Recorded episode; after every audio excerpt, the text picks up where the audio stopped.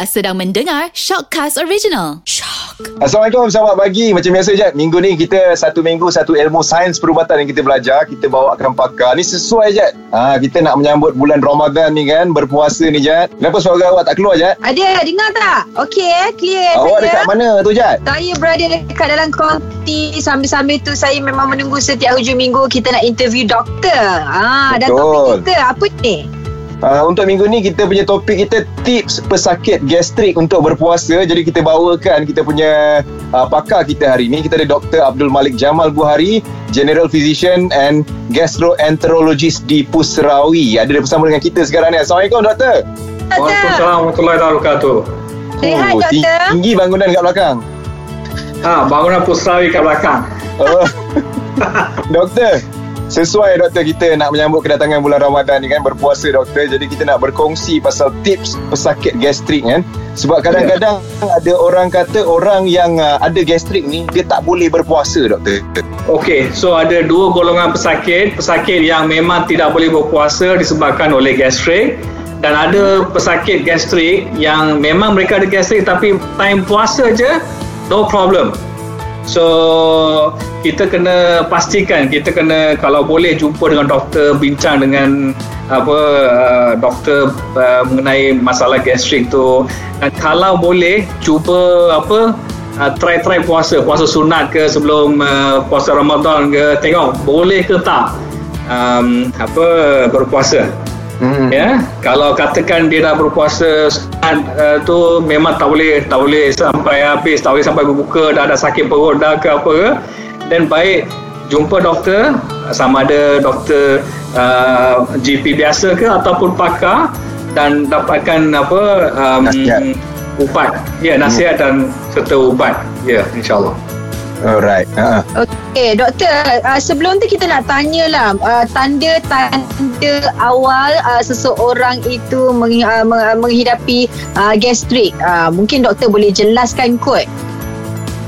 Okey, tanda yang paling awal ialah kita akan rasa cepat lapar. Betul? Oh. Okey? Yes. Kita akan rasa cepat lapar, kita nak makan je. Ha, itu tanda awal gastrik.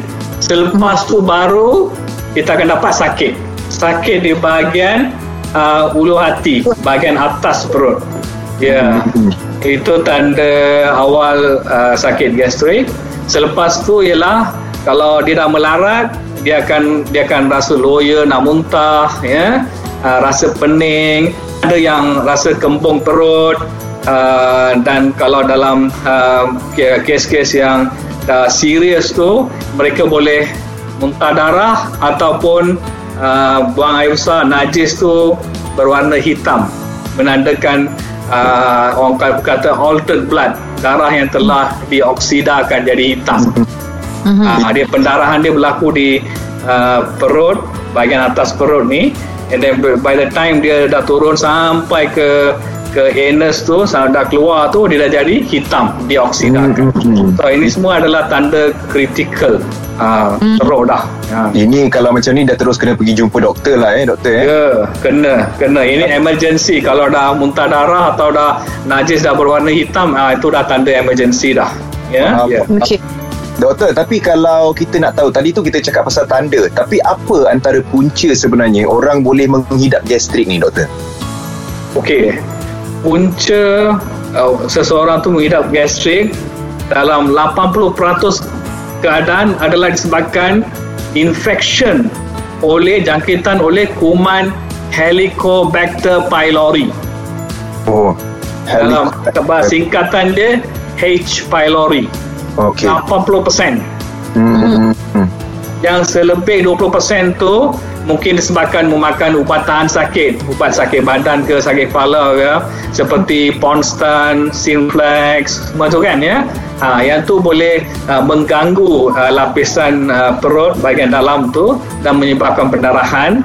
Ada juga disebabkan oleh uh, masalah stres sama ada stres uh, emosi ataupun stres fizikal stres emosi tahulah perselisihan faham dengan siapa-siapa. Dia dia risau sangat dia eh, kan? Dia boleh menyebabkan sakit perut gastrik stres fizikal seperti seseorang tu memang sakit ataupun dimasukkan ke hospital masuk ICU then Hmm. that's a lot of stress. Ya yang tu Hmm. boleh menyebabkan uh, gastrik uh, masalah orang kata kalau lewat makan menyebabkan gastrik ataupun makan pedas makanan-makanan yang pedas menyebabkan gastrik tu dia punya percentage tu agak rendah Rendah. yes Hmm, hmm, hmm. Tadi doktor cakap pasal uh, apa yang pylori tu H. 80% pylori ya H. pylori tu 80% puncanya daripada tu macam mana kita boleh terkena uh, apa ni Jangkitan bakteria tu. ataupun virus tu ha uh, yang tu lah bakteria uh, kita biasanya uh, dapat jangkitan ni sewaktu kita kecil. Kita main-main dengan tanah. Kita tak cuci tangan sebelum kita makan. Bakteria tu akan masuk dalam perut. Dia akan Oh. duduk dalam perut untuk bertahun-tahun lamanya kadang-kadang Hmm. berpuluh tahun. Hmm, hmm, selepas tu baru dia uh, buat hal. Dia akan uh, menyebabkan gastrik Hmm. dan bakteria Helico, Helicobacter pylori ni kita baru uh, uh, apa uh, discover ya baru dalam tahun 80-an uh, kita dapat tahu pasal bakteria ni. Dan bakteria ni boleh menyebabkan gastrik iaitu keradangan pada lapisan dalam perut Mhm. ya dia itu merah semua itulah ya. Dia boleh menyebabkan ulcer perut dan dia boleh menyebabkan uh, tapi rare lah ya kanser perut hmm, hmm, hmm, hmm. Ah, itu so- antara penyakit yang lebih serius boleh kena lah doktor Yes, eh. betul. Ya, yeah. bakteria ini boleh menyebabkan semua ni. faham Okey, uh, doktor, bila kita bercakap tentang gastrik pada bulan puasa, saya uh, seperti yang doktor cakap pada awal-awal tadi, saya adalah salah seorang di antaranya. Kalau saya bukan bulan puasa, saya senang kalau macam contohnya saya nak diet, saya cepat rasa lapar dan saya cepat kena gastrik. Tapi pada bulan puasa, saya boleh pula berpuasa macam biasa dan uh, dan ketahanan tu boleh sampai uh, beberapa jam. Saya, saya nak tahu sebabnya saya set dalam otak saya macam tu ke? Apa yang ada, tak tahulah. Saya, saya tak tahu nak tanya macam mana sebabnya saya rasa bulan puasa saya boleh puasa. Hari lain saya rasa macam gastrik tu datang cepat. Okey, dalam perkara ni ada dua dua topik tau. Satu ni ialah um, orang kata aura Ramadan tu, ya. Yeah. Okey, katakan waktu-waktu lain you cuba berpuasa ataupun you delay makan kita dah rasa sakit dah. Hmm. Tetapi Betul. di masa Ramadan kita tahu bukan kita saja yang berpuasa. Seluruh ramai kan seluruh muslimin di Malaysia berpuasa. So kita tahu kita pun kena ni. So so a lot of physic uh, psychological thing is involved. Itu satu.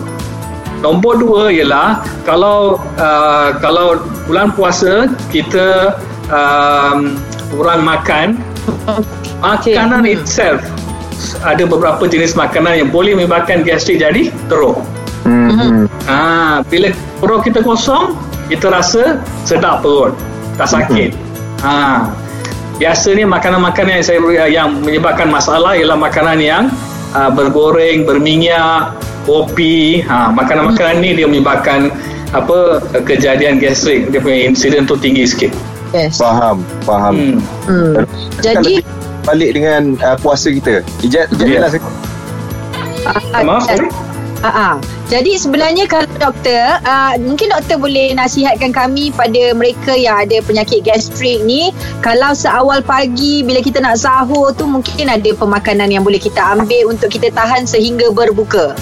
kiranya macam macam tips lah eh tips untuk orang gastrik berpuasa tak doktor ha Okey. Pada waktu bersahur tu sebolehnya kita lewatkan waktu sahur ya Mhm. supaya janganlah makan sahur pukul 12.30 malam ya.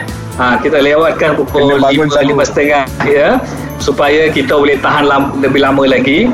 Okey, Mhm. makan makanan yang berzat ataupun makanan yang uh, glycemic index dia rendah.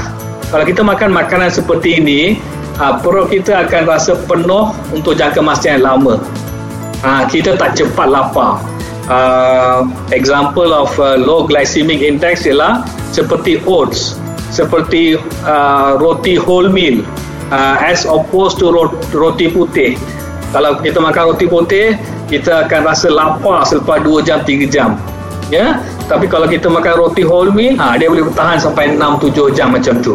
Ya. Hmm. Ha, uh, makanlah Greek uh, yogurt ke ya uh, so oats yogurt fruits ya dan vegetables. Semua ni akan uh, memenuhi uh, perut kita dan kita akan rasa penuh untuk jangka masa yang lama. Kita akan kita tidak akan rasa ngantuk. Kalau katakan kita makan uh, nasi eh nasi nasi nasi putih ialah uh, sesuatu yang ada uh, GI glycemic index yang tinggi ya nasi ataupun uh, uh, junk food kudapan makanan ringan ya.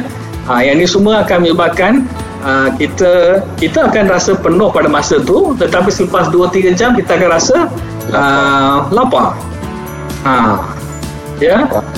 Itulah dia. So so makan makanan yang uh, kurang glycemic index dia GI index itu panggil ya. Kita boleh google nanti tengok apa makanan yang kurang glycemic index makanan yang uh, maka kalau seseorang tu ada masalah gastrik kita kena elakkan makanan yang boleh menyebabkan gastrik teruk. Seperti makanan yang berasid ya.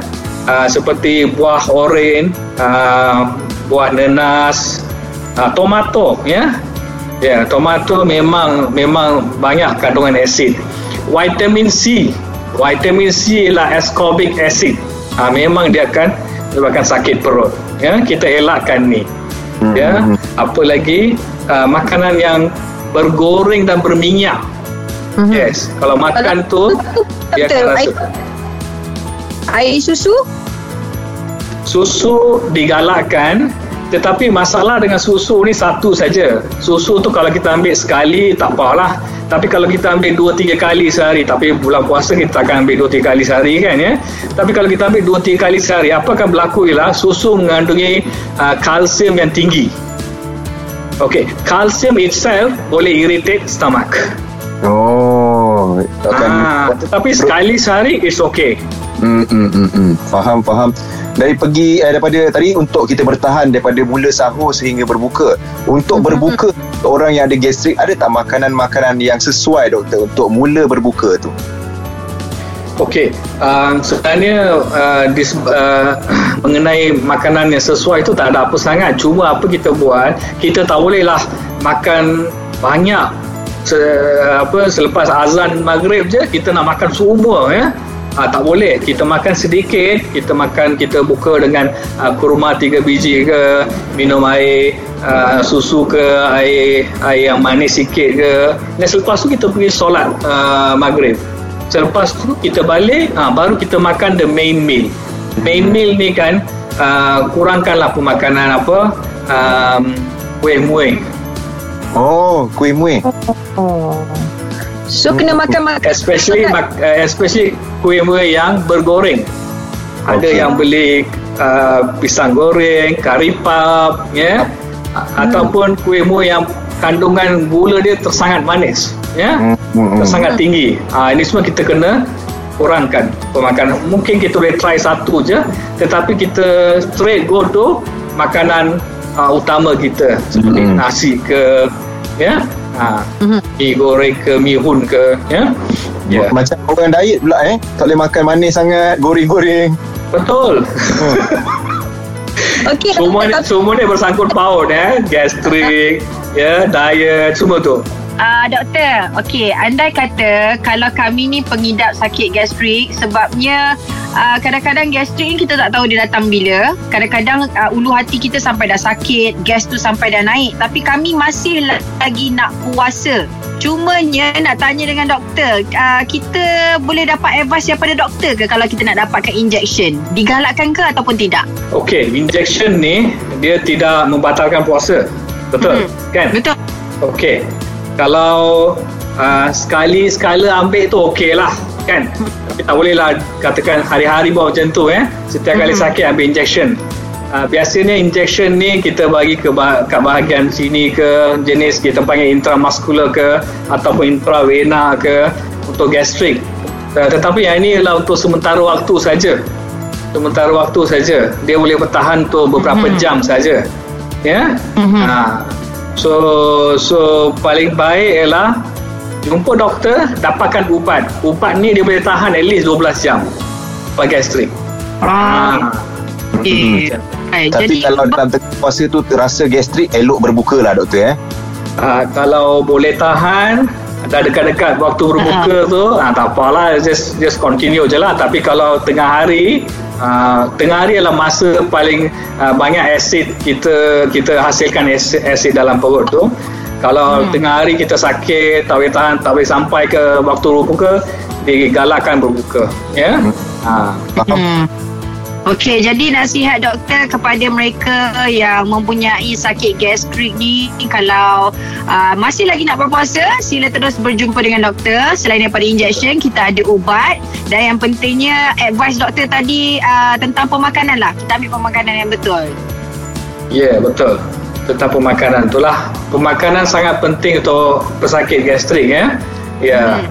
Um, seperti yang saya beritahu tadi elakkan makanan yang apa yang pedas-pedas yang bergoreng ya yang Mhm. yang mengandungi kandungan uh, glycemic index yang tinggi ya Mhm. uh, seperti itulah ya itu yang penting dan cuba elakkan pengambilan ubat tahan sakit badan uh, painkiller Ah, painkiller yang sakit akan saya. jadi- Biasanya Betul. kalau kalau katakan bulan puasa ni uh, ramai yang akan dapat migraine awal-awal puasa tu, ya.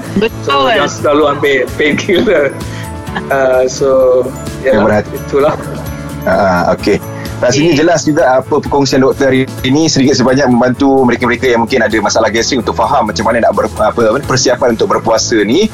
Uh, Okey. dan uh, sedikit ucapan doktor sempena Mhm. bulan Ramadan. Uh, sedikit apa? Sorry tips eh. Ucapan, ucapan.